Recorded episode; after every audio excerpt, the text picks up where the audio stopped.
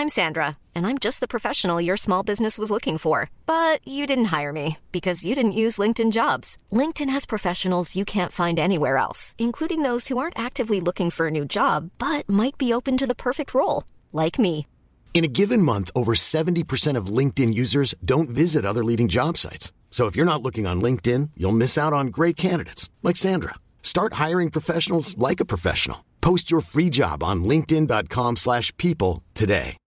Since 2013, Bombas has donated over 100 million socks, underwear, and t-shirts to those facing homelessness. If we counted those on air, this ad would last over 1,157 days. But if we counted the time it takes to make a donation possible, it would take just a few clicks. Because every time you make a purchase, Bombas donates an item to someone who needs it. Go to bombas.com slash ACAST and use code ACAST for 20% off your first purchase. That's bombas.com slash ACAST, code ACAST.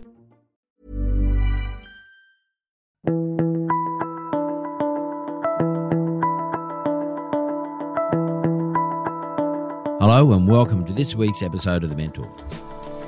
In this week's episode is a former rugby league player who has set his sights on creating the perfect companion for football fans, which is a beer to drink while you're watching at the pub or at home. Denan Kemp is the founder of A Bloke and a Bar, which is a beer company currently making a lager but looking to expand into other beer varieties as well. Denan also hosts his own online sports show on Facebook and is looking to expand that side of his business as well. So we're going to be talking about a lot of stuff. I love that he's willing to give things a crack, and so far has done it all from his own funds. But I want to find out more about what's on his radar. Let's get into it. Denan Kemp, welcome to the Mentor. Thank you so much for having me, mate. I remember you from your days of the Broncos, the Warriors. You're also at the Dragons there for a while.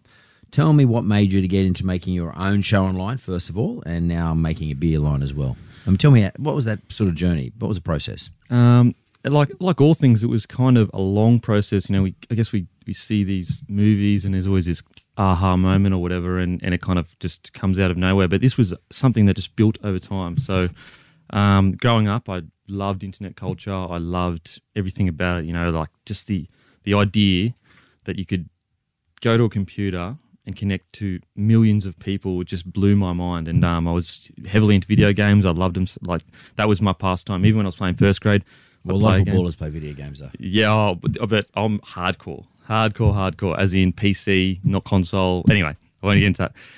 Um, so I'd always wanted to have my own show online I, when YouTube first started, but I just didn't have the guts to kind of say it, especially in that footy culture back then when I was coming through. You, you just don't say it. You don't say, I want my own show online. You would have been, I mean, I got ridiculed. I was a soccer player coming into footy, got smashed enough, so I didn't need the extra uh, banter. But um, so I actually I created an image for it. It was called so embarrassing called Draylo TV, and it was going to be about video games. But I never really you know pulled the trigger because I just I feel in life that you've got to be so focused on what you're doing that if you're not, you aren't really going to be the best you can be or whatever. And that was football. So obviously, I rugby league. So um, you know, I just kind of put it to the side. And then when I retired, it was just you know podcast become started becoming a thing, Joe Rogan Experience and everything like that. And I just absolutely loved it. And I thought I still wanted to have my own show, but my biggest issue was if I had my own video game show where I'm talking about video games or whatever, I've got to compete against the world. That's an that's a, a world thing. It's the biggest entertainment in- industry in the world. So I I not intimidated, but it was like you know what are my chances of pushing through that market? Whereas what was my point of difference or my my foot in, and that was rugby league. You know, there was no big podcast at the time. I kind of knew the players and stuff like that, so it kind of originally it was I wanted to talk to anyone that was interesting that had a great story because I believe you know uh, literally everyone has a great story. It's just a matter of whether they're willing to tell it and I guess open up or whatever. And uh, yeah, and then it was just okay. Rugby league's my foot in the door, and then eventually I started doing MMA fighters and boxers, and now it's just professional athletes with a focus on on rugby league. So it's a podcast where uh, uh, you talk to uh, talent of any type. Essentially, Sporting talent. Sporting talent. I'd love to eventually What's get it into. Um, it's called the Locker Room. The locker room, right? Yeah. Okay, because I mean, there's a few of those around now. Like uh, I think Kerry McCabe's got the player's voice. Um, there's a few of these going around now. Is that would that be right? Yeah, so, yeah. So the Player's Voice is a site where um, players essentially write their own articles or help get you know help writing their own articles. Whereas this is a show with video Oh, video, snippets. right. yeah, snippets every single night. Um, it's really similar to Joe Rogan experience, except not as long and obviously not as good yet. Um, but uh, yeah, that's the kind of Has it's it got as much, got as much- irreverence as Joe Rogan? Oh mate, I wish, I wish. I mean, that He guy, he's a sponge. Yeah. He's a he knows so much about so many different things. Yeah, we should, you, mate. Don't don't uh, open up the shoulders. Don't hold back. Whatever you do. So you've announced recently that um, you're getting a, a physical location, actual bricks and mortar location on the Gold Coast. That Yep. There's going to be a bar and a restaurant with a studio. Yes. where you're going to record your shows. Yep. And I guess people can come and have a beer or something. Is that is that the game or Yeah, that's the game. So beer, meat, and sport essentially. The um, beer, meat, and sport? That's the that's Yeah. the kind of that's the if we wanted to narrow it down to a bloke's haven, and Yeah. you know Shields as well, it's totally Yeah. fine. Um, my my partner will be running it, my so but uh, you know it's it's essentially a modern sports bar. So instead of being like oh you know we need to call and see if the footy's on or whatever, um, you know the footy's going to be on, the sound's going to be on. You are there to have the best ex- live experience possible, watching the sport, drinking the best beer you can drink with a show that has NRL players and UFC fighters or whatever, giving a pre-game, mid-game, post-game breakdown, along with the locker room, along with my bloke in a bar kind of social commentary on footy for the week. So let me just picture it now. So it's going to be like you're going to have a, like a studio like this, for example, I guess, or something like this. Yep. Where you're going to be interviewing um, whoever, Yep. a, a player or a sportsman, sports person, um, and then outside that will be the the bar area, with, and they'll have a, a live screen on there. UFC will be on, or game NRL or AFL, whatever. Yep. And then then the patrons, the people come in, they can have a beer as well. Yeah, so the the way the um, the bar is designed, it's really long. So right in the middle is fully you can see everything. It's all glass, and on either side, like facing in, is um, where the patrons sit. They drink the beer. They've got a 62, 65 inch screens and an 82 inch screen, and essentially they can look left, watch the show live. They can look up, watch it on TV if they want, or they can look straight ahead. The footy will be on those three TVs. And can they have a bet? They can, or well, we don't have. can have a, you can have a we don't bet anyway. I tab. guess Yeah. just on your phone. yeah, on your bed on your Yeah, phone. Well, yeah. there will be a um, William Hill is a sponsor of the locker room, so there will Right. be a, a an iPad there for them to you know do all that kind of stuff. Right, and have you done your sort of homework on this? Like, uh, I mean, I, I mean, I don't know how to run a bar. I Would never run one, but I mean, have you done your homework on it? Like, uh, in terms of you know how many beers you need to sell to pay the rent, to pay the staff, to blah blah blah, all the various licensing fees and everything. Yeah, so my my partner has ten years of experience. She was a venue manager of the brewery down in Wollongong, and that's a you know a multi million dollar business, and she ran that for about four years. So she's the brains. I'm just the guy that uh, sits in the studio and, and does the show. No, but yeah, we have we've sat down and um, you know to break even, we need X amount. Um, you know, it's it's to break even. If you were just looking at the beer sales, it's about twenty kegs. That we'd be going really really well with twenty kegs a week. Um, if you wanted to it, I mean, it, it's going to once we get up and running and see all those things we don't predict, and that's where my partner will come in really well with the staffing and all that kind of stuff. Is when we'll know, you know, is it is is twenty kegs comfortable? Is ten kegs? We really need to push this further, but it's it's around that mark, ten to twenty kegs, and you're doing really well. Right. So, so tell me. So, uh, but I I guess people listening to this sort of, um, you know, everyone's got all these great ideas in their life, and they're always wondering. I mean, you've told, told me what it was that in, initiated you to do this. Yep. And clearly, what you're doing is you're running off your background in rugby league. You know, you're, you're sort of using your inventory around rugby league um, to do your podcasts and to do your interviews. Um, now you're using your partner's um, experience in running bars and or ve- venues Yep. but why do you think that this will be successful? I mean, I'm not, I'm not here to say it's not going to be successful, but I just want to know why. So other people can hear.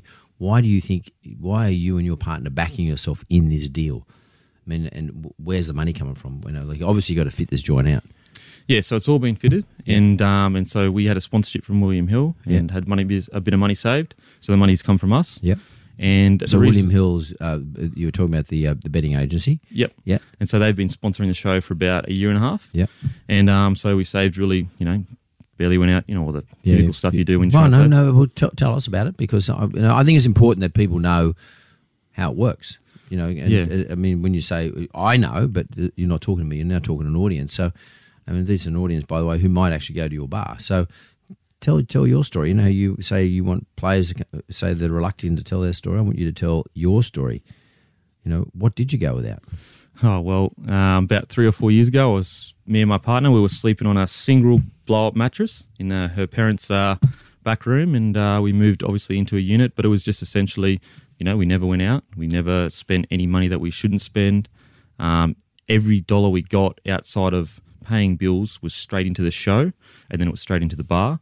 Um, it was just essentially, you know, we haven't been on a holiday ever, um, and How many how many years you been at this? um, so the show's been going for about two and a half, three years, and um, and the bar obviously isn't open yet, but the beer has been five to six months now.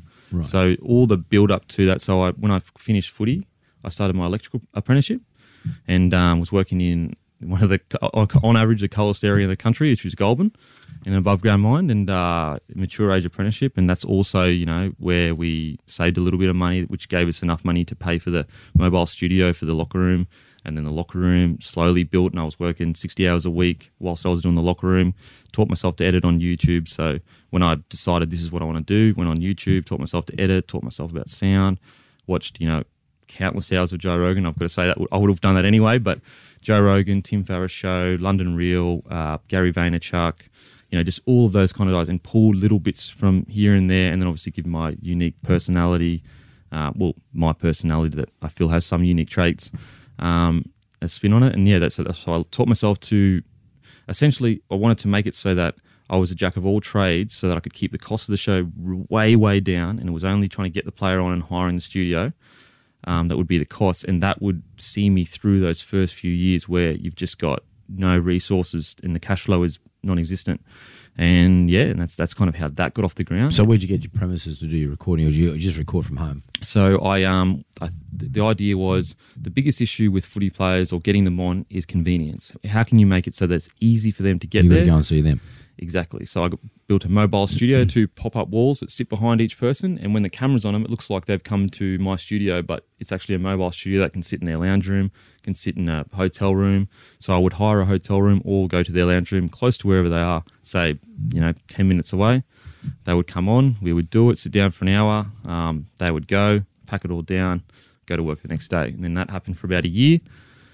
Finally, got enough money to focus full time on it, and uh, yeah, that's when I got. So you got so so so so for those people listening. So for a period of time there, you made a lot of sacrifices, Yep. um, but at the same time, it's not. yeah. But you're enjoying it, Yeah, exactly. It was. I loved it. so it wasn't a sacrifice. yeah, not at all. So at all. the, I mean, people think that when you're doing a startup, you've got to make sacrifices, but they're actually not sacrifices. They're maybe a better way of putting it is they're just compromises, but you're enjoying the compromise. Oh, I mean, when we get married, where it's actually a compromise. You know, we don't necessarily want to get married, but we're compromising. We're saying to our partner, "Listen, I'll marry you." Um, it's not a, a begrudging compromise. It's a it's a fun compromise. It's a happy compromise because you want to you want to make that compromise.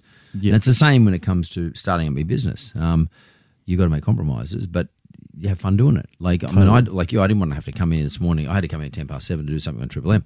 Um, I didn't feel like doing that because it interrupted something else I was doing, some training I was doing. But um, but at, at the same time, I thought about it. I'm actually happy doing it. It's cool. Yeah. It's not as if I was coming in to see the taxation department or something. That that's something I would hate to do.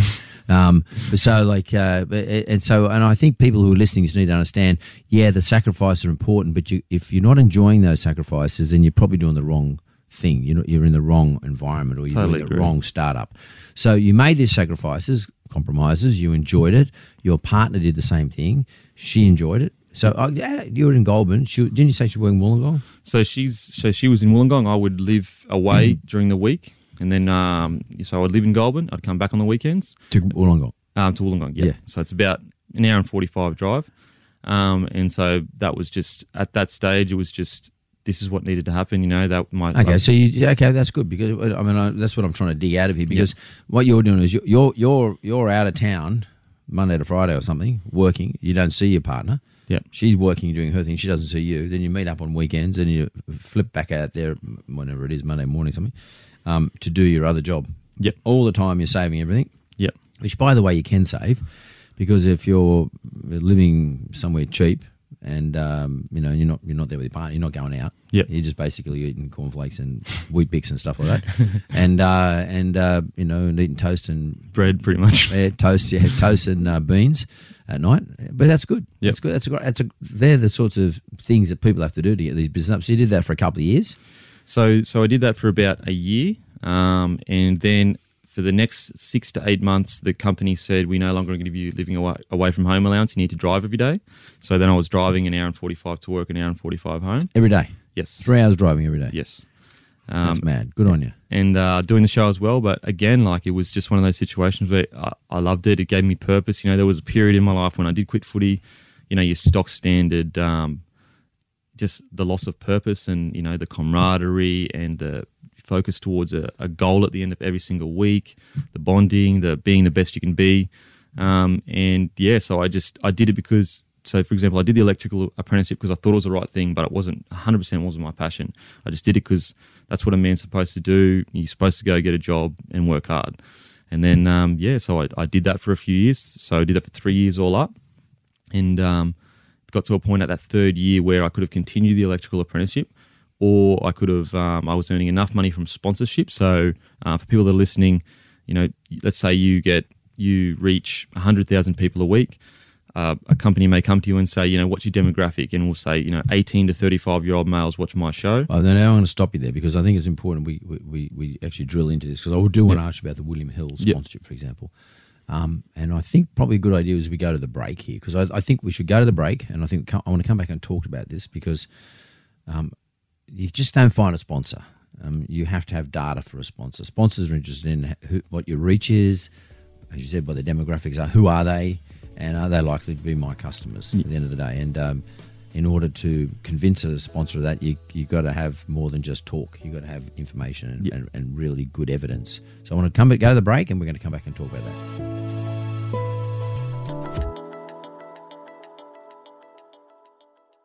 Welcome back to the Mentor. Now I'm talking to Denan, and Denan's going to tell me and tell the audience who's listening to this how did he get this startup stage funded through his sponsors? In other words, that's your, your top line of revenue.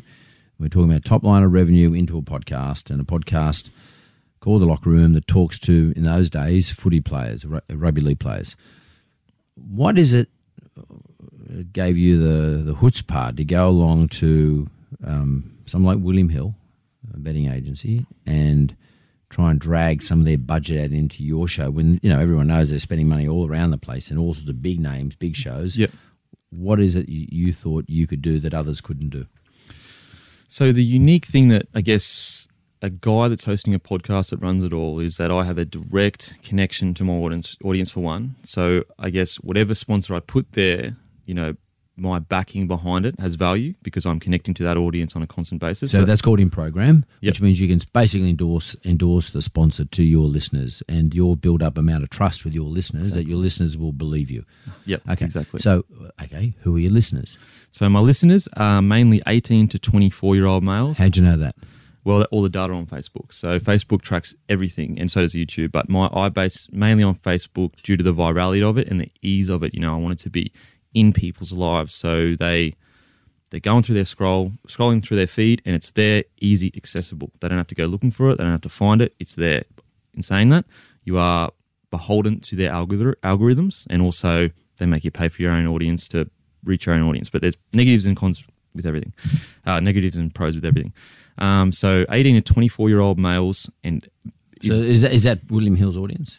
Uh, well, William Hill's audience, 18 to 35 year old male, they were at that stage and still are try, directing to a younger demographic. Right. Um, due to there was a bit of a drop off in the younger demogra- demographic being interested in horse racing and all that kind of stuff. It's actually building back up now, from what I've been told. I mean, I don't haven't seen actual statistics for it, but from what I'm being told, it's building back up now.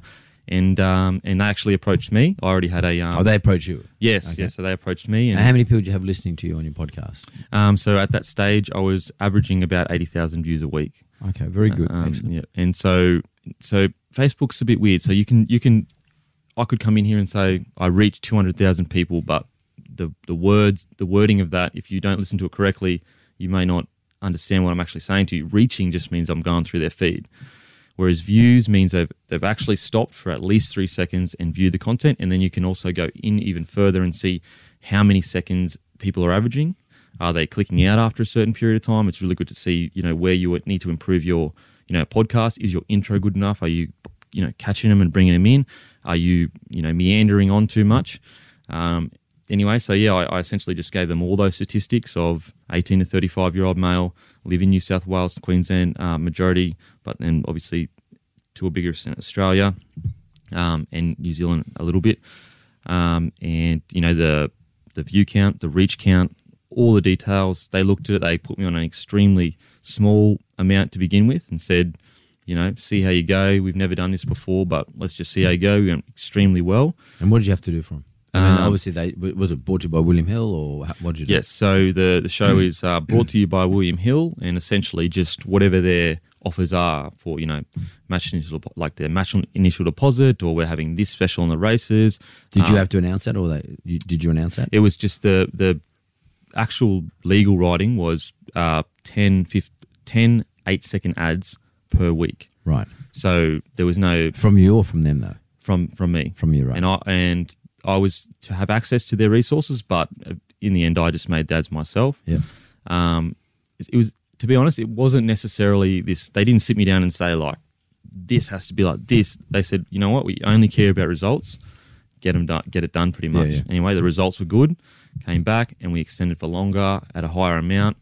Um, and yeah, it's been an extremely positive working relationship. It's given me the freedom to do some really interesting uh, interviews because at the start when I was earning, you know, barely anything, we, we were doing, we were paying for everything on credit cards, and the missus was still working full time, and and it was very hard to get the bigger kind of guests in. But now it's much easier because a the show's grown, so reputation has grown, but also it's much easier to go, you know, p- play uh, pay appearance fees to players that I don't necessarily know. Um, but the the irony is, as the show gets bigger, you know, the more players want to come on, so the less you're going to pay. But anyway, that's Yeah, kind of yeah, yeah, paradox, kind No, of. so that that's interesting. So, um, how have you expanded your listener base now from eighty thousand to where? So at the moment, we're sitting. So for example, the, this last week that just went by, we had 110,000 total views, um, which is an average of about 40,000 views per snippet. Um, and the way I expanded the, the the user base is essentially just honing it to the the the best three to well, two to five minutes I can possibly deliver. So So it's a five, it's a five minute podcast. no, so it's an hour long, and then, I, and then I edit it, edit it so that each night. So I'll break it down. Sorry. So it's an hour long. Yep. I bank up five of them, mm-hmm. and then what I do is over the next five weeks, sometimes three weeks, if there's not as interesting stuff on those episodes, each night I'll release a snippet from a different player. That that really so that that evolved from originally it was just a single player each night, Monday to Friday. A whole episode would be broken up into five snippets. Each night they would get a snippet, and then I would release a full episode. Eventually, I realized that people like the freshness of a new player every single night because it's you know it's interesting. Whereas I found that if you did the same thing, same player each night by Thursday, they'd kind of gotten used to it and they'd seen the guy, and so it's all these little tweaks that you look at and say, how can we make this more engaging, more surprising, more, you know, when you're competing against anything and everything on Facebook, you want them to be so engaged as soon as they see it. And so it was all about just crafting it to be the perfect thing. It's still not perfect, still can improve, but that was kind of the, the growing process of the actual show. So so you got you got William Hill. Any other sponsors? Uh, well, I sponsor it with my own beer now. Yeah. So So, that's yeah, but that's you. I Yeah. mean that that's a bit of a, a rort. Come on in. So uh, huge sponsorship deal, huge yeah, sponsorship. huge, huge, massive. Yeah. um, yeah. So, but William Hill basically, and they they're funding it for you in some respects. Uh, yeah, so Yeah. yeah, they are. But But how? I mean, what? So the revenue line for the podcast is sponsorship. So you got William Hill. Yep. Then I want to move on to your beer line. Yep. Um, it's called Bloke in a Bar. I'm looking at a box of beer here called Yeah. with Bloke in a Bar on it. Bloke in a bar, got your Um, name on it. Yeah. So that's. I mean, that's your beer. Um, you've launched that when? Uh, so we launched that five months, oh, five and a half months ago. Okay. So where do you brew it? So it's brewed. no, it's brewed at Brewpack. Yep. Um, and they do so. Obviously, uh, we were talking about you know who funds this, and so we 100% don't have enough money to build our own brewery. Yep. But we had enough money to Brewpack, which is a contract brewer, and so Yep. what they do is is if you are a brewery that has more demand than you can meet. They'll come to you Mm. and some, and they'll say, "We have all these tanks. We'll give us your recipe. We'll brew it. Give us your your packaging, all that kind of stuff." Yep. So we come up with the recipe. We came up with the um, the packaging. We go to them and say we want X amount brewed. We would get those batches and then you know sell it on kind of thing. Yeah. So Uh, where are you? Where are you selling it through? Where you, where you distributing through? Um, so we have well, it's online at the moment, but because we moved to Queensland, the licensing, um, you know, reapplying for the license in Queensland, you're not allowed to sell online. Um, selling online beer, it's not there yet. It's it's just not something Australians do. So we are in about forty stores at the moment, and that's just independent liquor stores. Independent liquor store, Yep. like uh, Coles or Woolworths owned, or no, so proper um, independents. Proper independence. So you've been on the road knocking on doors, sort of saying, "Will you sell my beer?" essentially, yes. Yeah, and how much is a box of beer? Uh, Fifty nine ninety nine. Right, and how's that rank relative to say box of VB equivalent? So that's not really. I know it's not your competitor, but how's it rank? Uh, well, it's it's it's more expensive than You're a more expensive, VB. right, okay. Yeah. So, so have you been? out- How do you get your um, your beer, a st- big stack of your beer at the front of the independent liquor store, which So- is where you got to be? Yeah, so we, we essentially go in. Uh, myself or my partner will go in and we'll give them. There's essentially a, a just a whole rundown of here's 20 NRL players holding the beer. Um, here's a show that's sponsored by the beer. It reaches hundreds of thousands of people a week, and just say that to the the owner or whatever. We give them a sample, show them that we have a point of difference, show them that they will be advertised on the show. So we put our locations on the show, so Right. they're getting advertising as well for the same amount. You know, whereas no other beer can offer that. Um, you know, so a lot of people will go down specifically to that store because they've seen it on our show. And uh, yeah, we go in there with a point of difference, but also we, I mean, this is standard, and I, I, I, I don't ever understand why people say you've got to have a good product. Like, of course you've got to have a good product, but it is a good beer, and we are we are extremely confident It's a lager, in the beer. Yes, Right. Okay. Okay. So, I mean, because I mean, you've just covered off a lot of stuff, but it's uh, I've, I've been involved in beer companies, and uh, it's not that easy to um, build a good lager and get it bottled, get it um, put into a bottle and Yep. um, boxed and shipped and sold. I mean, it's it's a it's a major mission. Who's Yes. doing that? You and so my, myself and my my missus. okay. So you're doing. So you got. So here we go. Running a podcast, running a bar, and you do, and you um, got your own beer company. The two of you, just two of you. Correct. No staff. No, So when do you burn out? I mean, what, tell me about that because I mean, that happens. I, I live and breathe it. I love it. I know that, but when do you burn out? Have you thought about this? How old are you? I'm 30. Thirty. Um, your missus Uh, she's 27. twenty-seven. Okay, you know that that does happen. Yes, I do, correct. Because you've seen it with footballers. It happens with footballers. Yes. and it's going to happen. It happens in business too. So what are your what are you doing to protect that position? So you know, what do you do to de-risk that? Um, Because that's a lot. That, that, I mean, I've been involved in beer companies. I've never been involved in a bar. Obviously, involved in a podcast. Yep. Um, I just know how much energy it takes out of you. I know Yes. you're a young bloke, but and you've got no kids and stuff like that. But it doesn't matter. You're Yep. going a million miles. I can just see the way you're talking to me. You know, like your your your energy is uh, you're projecting energy, a lot of energy, and I guess that's something that you're you do all day long, and uh, from sound of things, long days too. So, what do you do to de-risk that? Uh, well, so I make sure I always get eight hours sleep. I know it sounds a bit childish, but 100% eight hours. And I always go to the gym no matter what in the morning. 100 it is a non-negotiable. Um, and obviously eating healthy. I never go out. I don't, you know, obviously I drink, but not, I don't drink to the point where I'm partying each weekend like maybe I was when I was going through my apprenticeship or even sometimes when I was playing footy. But, uh, you know, footy was a really good learning experience for me because I, I could experiment of when I barely drunk, you know, obviously one or two is fine after a game. It's actually sometimes better for you because it relaxes you so you can actually sleep. But um, when I was extremely healthy and focused on that specific goal, uh, it was much easier to play a whole season. As soon as I took my off and, you know, maybe had once, even once a month, if I drank too much and went out, that would wreck me for, you know, I would just keep getting lower and lower and then I'd be below that line. But that's you're that line. telling me how you're de-risking yourself. I'm asking you how do you de-risk the business? of the business. So I mean, it's a Because the business is relying upon you and your missus.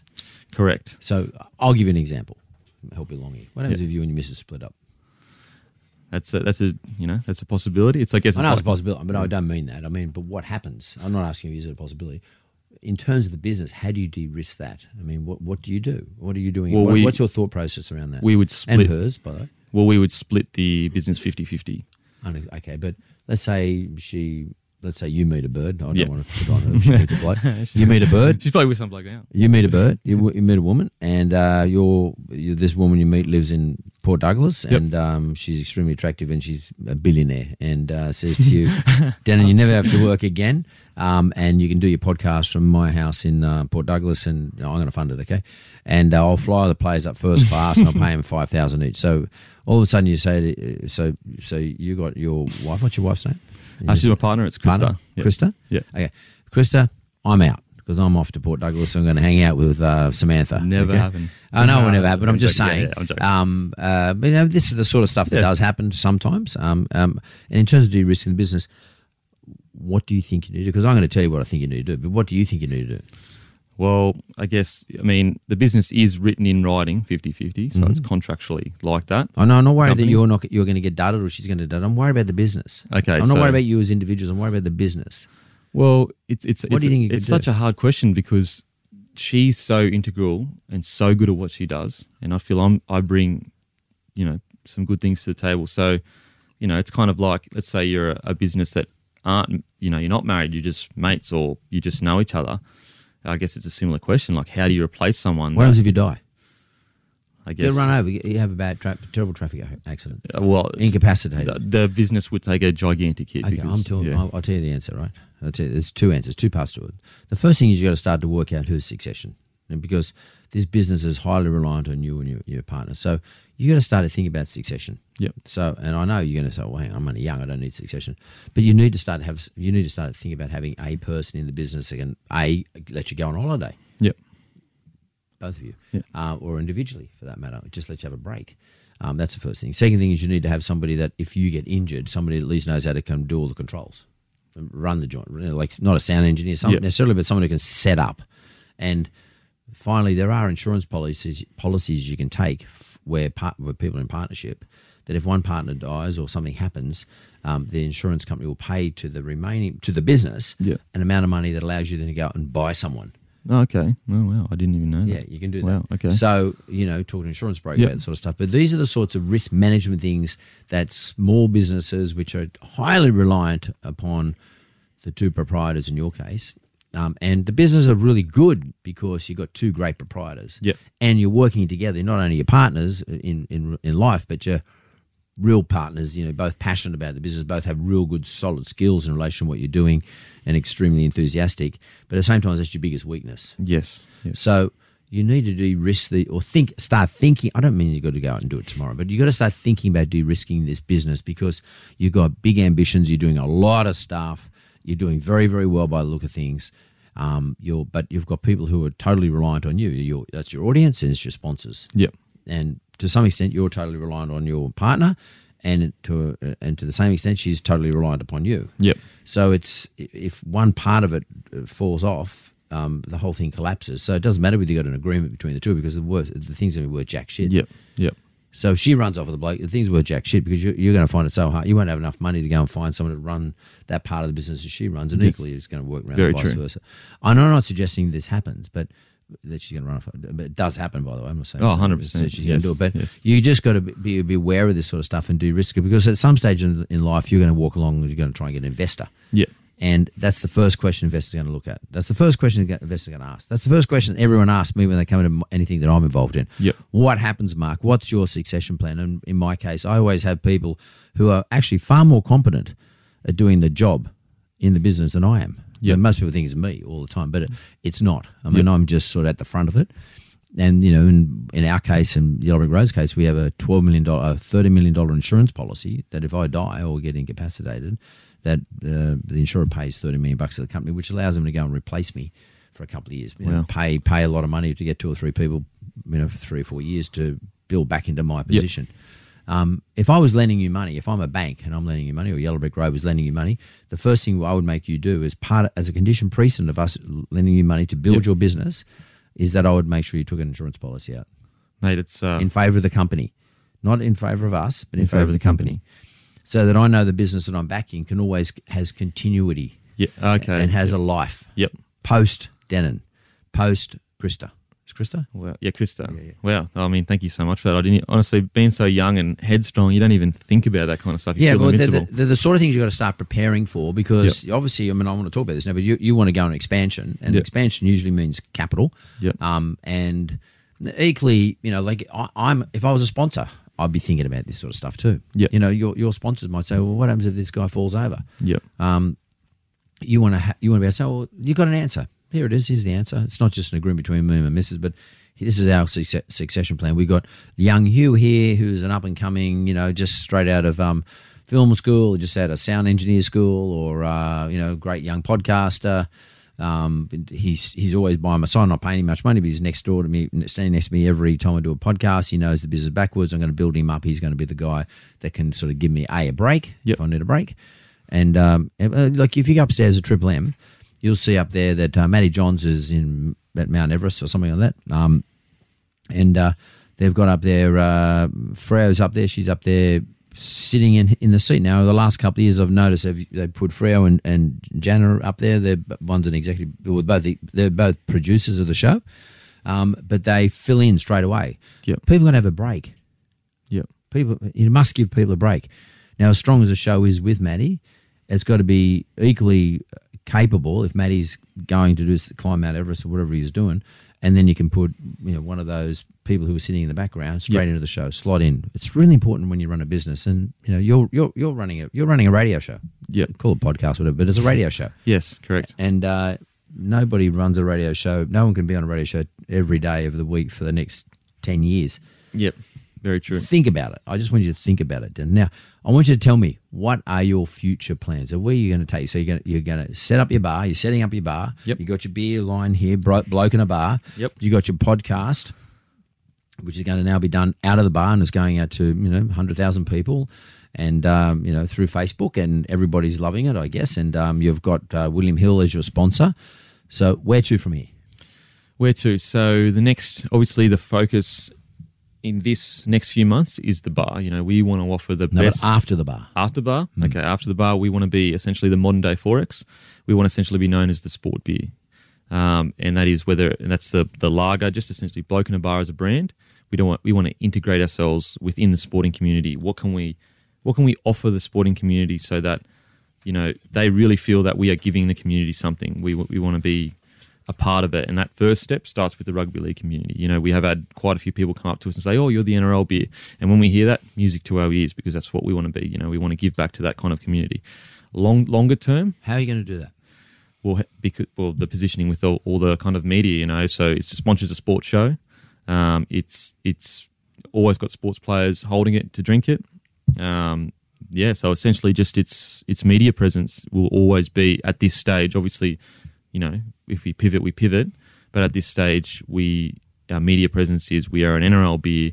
If you love the footy, you should love Bloke in a Bar too. We hope you love Bloke in a Bar too, and we hope that on a Friday night you've been working your ass off all week, that you think about having a bloke in a bar, watching the footy. That's our kind of dream at the end of the day.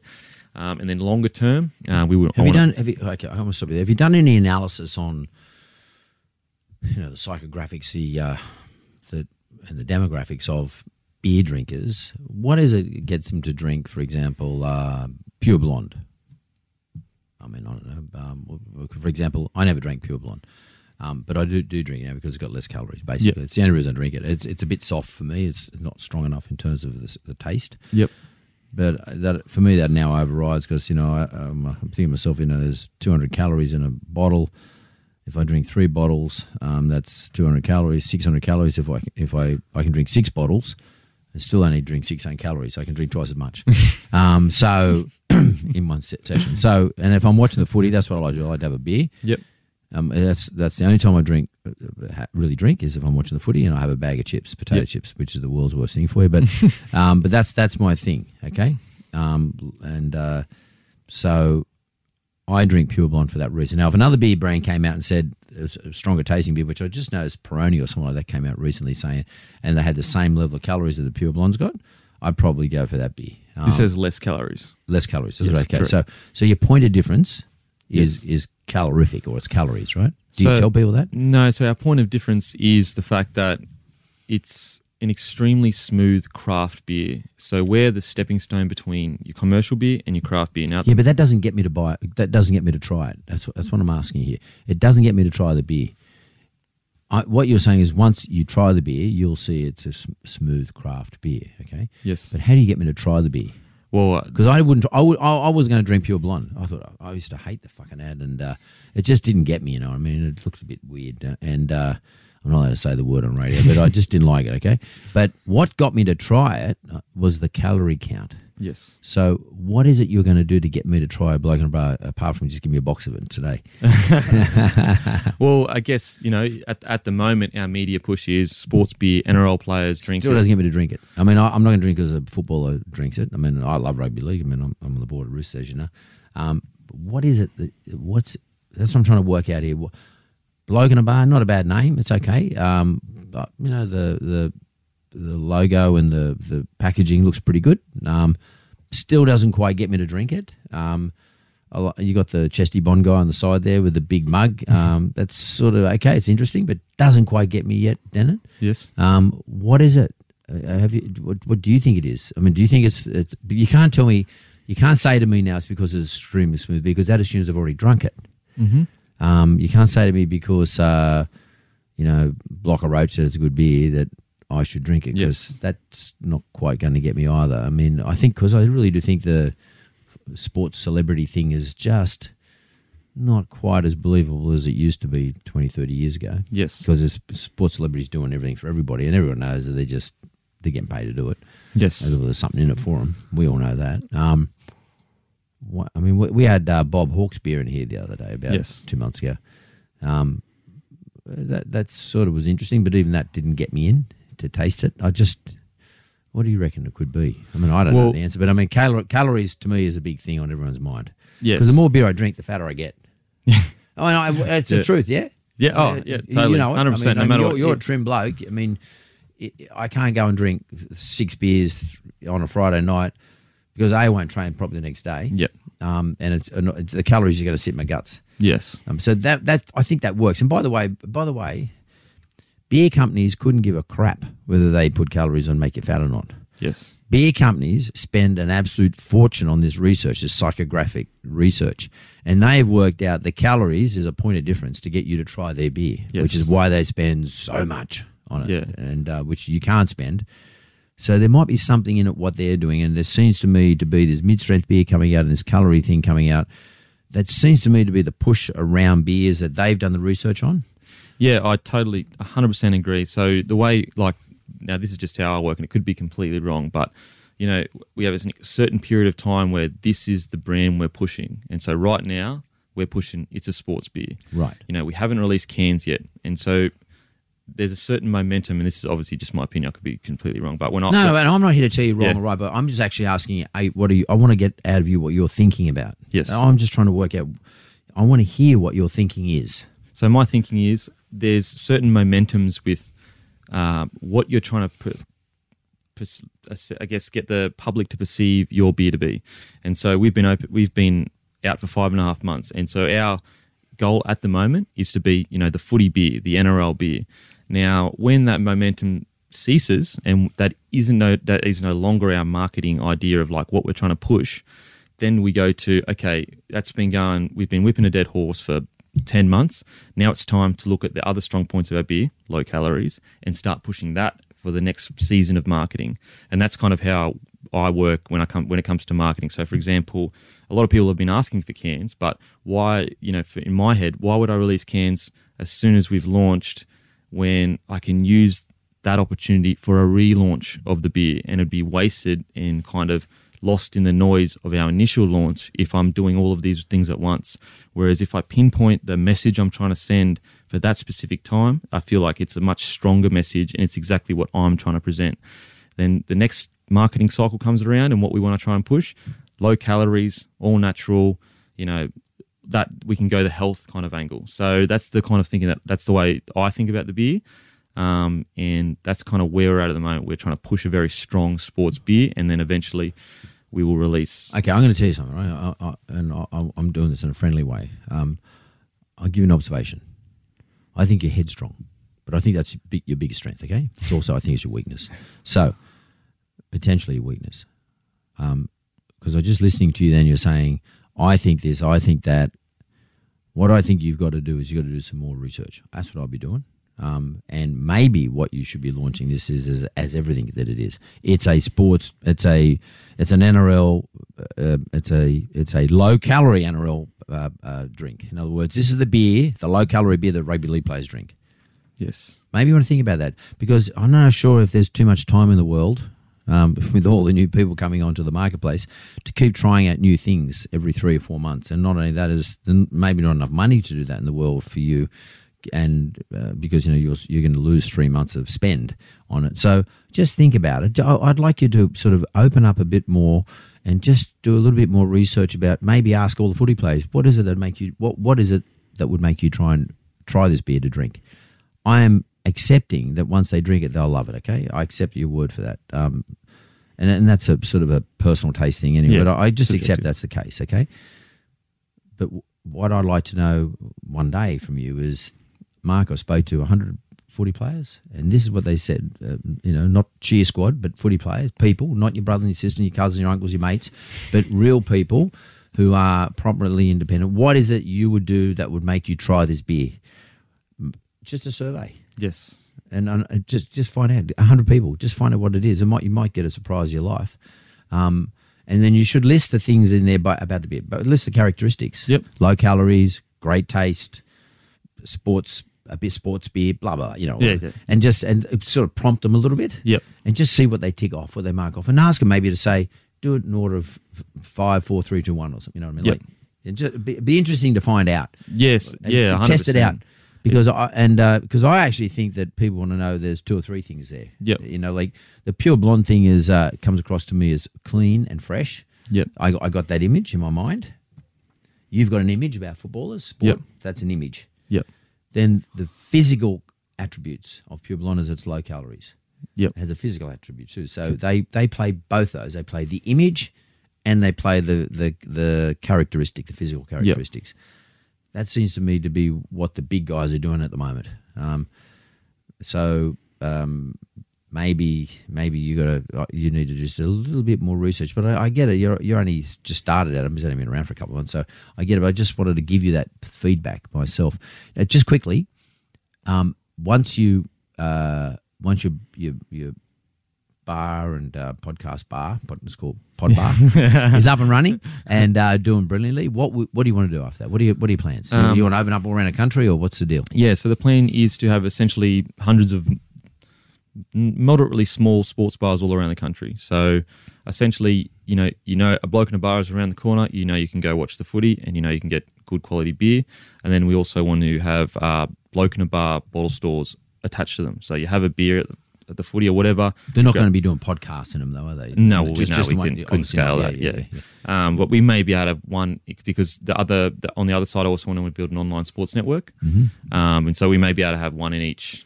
Um, state where that's the kind of head office of of, um, of the, the bars, but yeah, so small small small sports bars all around the country with a, a bottle shop connected to it that are either only sells bloke and bar products, and so we have all our pale ale, golden ale, amber ale, all that kind of stuff, or we only sell independent. I mean, we're not obviously it hasn't happened yet, so we would make that decision when we got there. But I would love to have just it's just all bloke and a bar products. So your your, the, your complete sporting experience as a fan is a bloke and a bar experience, and that's the kind of plan. Um, you know, and we build that on the back of a sports network. So the advertising is essentially free. You know, obviously the cost of it, but we own the sports network. We sponsor that sports network with the bar, the beers, and everything like that. You ever seen the Man Show? The Man Show. No, I have. Oh, I've seen like snippets years ago. Yes. Yeah, you remember it from years ago. I vaguely, but that's not, what you're talking about. I mean, I mean, you know, what you need is a is a, a broadcast of a Man Show style thing. I mean, I can't remember the name. Jimmy Kimmel. Jimmy Kimmel was the guy, the host of the Man Show. Really? Remember Jimmy Kimmel?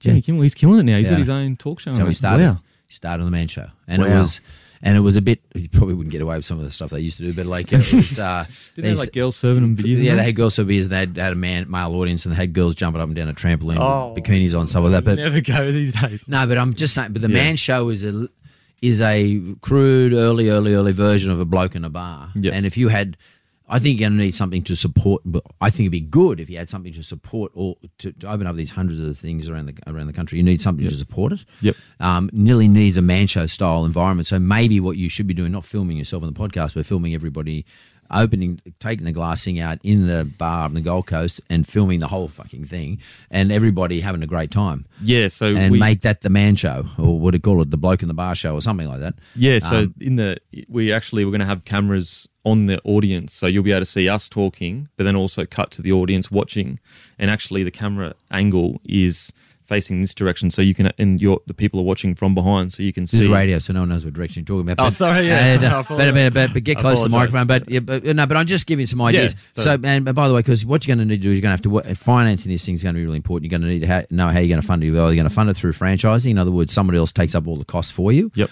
Or alternatively, you're going to have to get investors. So you've got a lot of work here to do. I mean, you're, you're only at early stage, but I want you to make sure that you build this up um, and, and make sure you do risk management analysis. You have good psychographics around your marketplace when you go to investors and or franchisees, because franchisees are going to ask you the same question. Yep. Um, how do you, how are you going to make sure that uh, the advertising around bloke in a bar beer is the right sort of advertising, and what Yep. are the messages that you need to do? And You you need to have good data, good information to uh, to convince people that they should take up a franchise. In other words, invest two or three hundred thousand to open up their little bar wherever it's going to be. Yep. Um, and or if you're not doing that and you're trying to get investors to give you money so you can open them up all yourself and own them, um, you, again, it's the same question that investors are going to ask you. Yeah. Um, it's a bit early stage for you yet, but I mean, you, you, I think you've done a lot of covered a lot of ground. You've done a lot of work to get this up. Um, in a bloke in a bar, you've got your podcast, you got your bars themselves. Your first one about to open, and when are you going to open it? Uh, November fifteenth, most Before likely. Christmas, great, Yes. because you know Queensland. Whereabouts in the Gold Coast? Uh, Broadbeach Oasis. So the Oasis Shopping Centre. Yep. there- There's a McDonald's there or Platinum Nightclub directly across from that, next to the. Can't say I know it, but um, Platinum. well, no, but I'll try and get up there and, and pop in and have a look and see how you're going. And um, will you be podcasting all day? Not all day, no. So we, we will essentially the the main focus will be on the weekend. So when you come and watch the footy, it's a you know it's a full experience. You know, you get you know instead of watching on Channel Nine, Gus Gould and Andrew Johns. Like obviously they're probably better, but uh, you know instead of watching them break the game down, you get a live experience of watching say myself and this is just throwing names out, Jamie Soward or Scott Prince or Yeah. or whatever. We break the game down, but you can communicate with us, ask us questions, what you think. So very interactive experience. Yeah, cool. Um, and that will be streamed live as well on Facebook. Just remember one thing. I don't. I'm going to get you. You can ask me a question in a second, but I, I just want to remember one thing when I'm listening to you and watching you there. Um, be prepared for your business to evolve. Yes. Okay. I Yeah. mean, I know you got clear, which is very good, clear um, sort of lines of sight in your mind at the moment as to how it's going to be. Yep. Let it be open enough for, and be prepared for it to evolve and change. I'm not saying be prepared to pivot. You already mentioned you're prepared to pivot. Excuse me, I'm not saying pivot. I'm talking about subtle changes, but subtle changes are a whole lot of end up being major change. Just be be open for that. Yep. And uh, be, and be, sort of invite it in a little bit. You know, like um, just be ready for it to come in. Be open for it. Um, who's a tough one in, in the relationship? You or the missus? The tough one. She's got this silence, silent toughness that you just can't replace. But I'm more, much more stubborn. I'm extremely stubborn, as you can, can tell. see. As you can tell. I can, I can tell. I'm, I'm even when I'm talking, I can see. But, but but that's a strength, by the way, because it means you're It's dogged, also you're dogged. well. You're dogged. You're going to work at it. You're, you're not going to you know you're not going to be convinced unless you're convinced. Yeah. I mean, it, because what would give me the shits completely is if I completely turned you around here and swayed you. I'm trying to see if I can. Yep. And, you know, just trying to push you around, uh, like turn you, like Yep. shepherd you. I can't. That's good. That's a good thing. And and you you're sort of open. I can sort of see in the back of your eyes that uh, you're got some resistance there because you're you're firmly convinced of your own story, which is great. Yes. Okay. But just be prepared to evolve. That's all I'm saying to you. Okay. As No, a young bloke, be prepared to evolve. Okay. it. What question do you want to ask me? So I wanted to ask you, and this it was a bit vague, but um, I wanted to ask you two questions, but I'll just ask you one. I would be rude to ask you two, but I was going to ask you what's a unique characteristic you see in successful people, but I think that's you know internationally that can be very different. So I want to ask you what's a unique trait an Australian businessman needs to have in Australia to be successful. if you're selling product, the unique trait, I, I, I can I can do it by way of giving an example of an individual I know. David Gyngell. David Gyngell, no particular training, didn't go to university, left school at 16, um, was a surfer. Um, but his unique trait in returning Channel 9 back to where it needed to be is in, not only in terms of its programming, he's no longer the CEO, but in terms of its programming a few years ago, and his ability to restructure the, the structure of the business, in other words, fix it up, because it had a lot of debt and all sorts of things. His unique trait is he could read people, and he was he was very malleable and flexible, but flexible to the extent that he read what somebody wanted. So he read audiences, so I was uh, was able then to direct the programming. He read individuals, that's a different audience. So he was able to restructure what the creditors needed to have in relation to the business generally. So his unique trait is he's a good read on other people. And I think if you're selling a product in Australia, Yep. he was selling television. But if you're selling a product in Australia, um, you need to be have a good read on the people that you're selling the product to. So William Hill, uh, their read on is they need blah blah blah, and they're therefore sponsoring you to do the work for them. Yep. Um, you're going to be selling beer and uh, uh, an experience. That's what you're really doing. You're selling, Yep. selling an experience in your bar. Um, you need to know exactly what those people who you want to come to your bar are expecting from that experience, and then how do you keep building on that experience? That's what the good operators do. They're really good at reading that. A lot of it comes from maturity, um, and it comes from making lots and lots and lots and lots and lots of mistakes, which you're prepared to admit. Yes. and um, and uh, lots of support. People, you know, like thing about Gyngell is that he would speak to everybody. By the time he would get up early in the morning, he'd go to the gym, have breakfast, but by the time he got to work, I reckon he would have rung ten people about anything. Like he- wasn't. He wasn't the sort of guy who'd be sitting there on the computer, blah blah blah, doing research. He'd be actually ringing people and communicating. And I think that's really important. You need to be keep saying, ringing people, you, even if you're a pest. G'day, how you going? You, what's going? on? What did you think of the show yesterday? Or uh, uh, what, how can I improve it? Or what? Or you know, uh, you talk to you know Scotty Prince. Mate, you were there the other day. What, what do you reckon about the audience? What do you think they were saying or thinking? Yep. I mean, even it doesn't matter whether it's right or wrong. You're Yep. just gathering. You're you're like a computer. You're gathering Facebook, mate. You're going to be Facebook as an individual. Yep.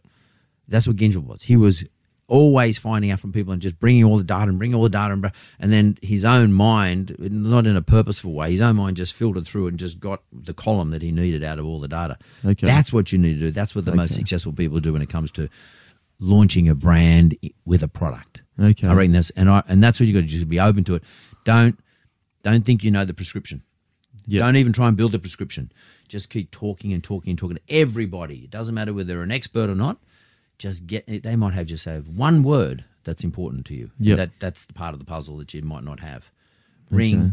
talk, communicate, email, text, ring, talk, communicate, and do it over and over and over again. Don't make it that you and your missus sitting there talking about the day.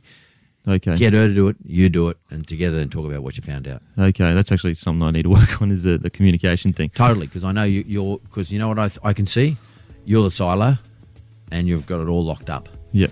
Yeah, I'm saying get out of that silo, mate. Leave it there and yep. go and find out what everyone else thinks. Okay. Denan, good to talk to you, mate. Thank you so much for having me. Appreciate it. You're welcome.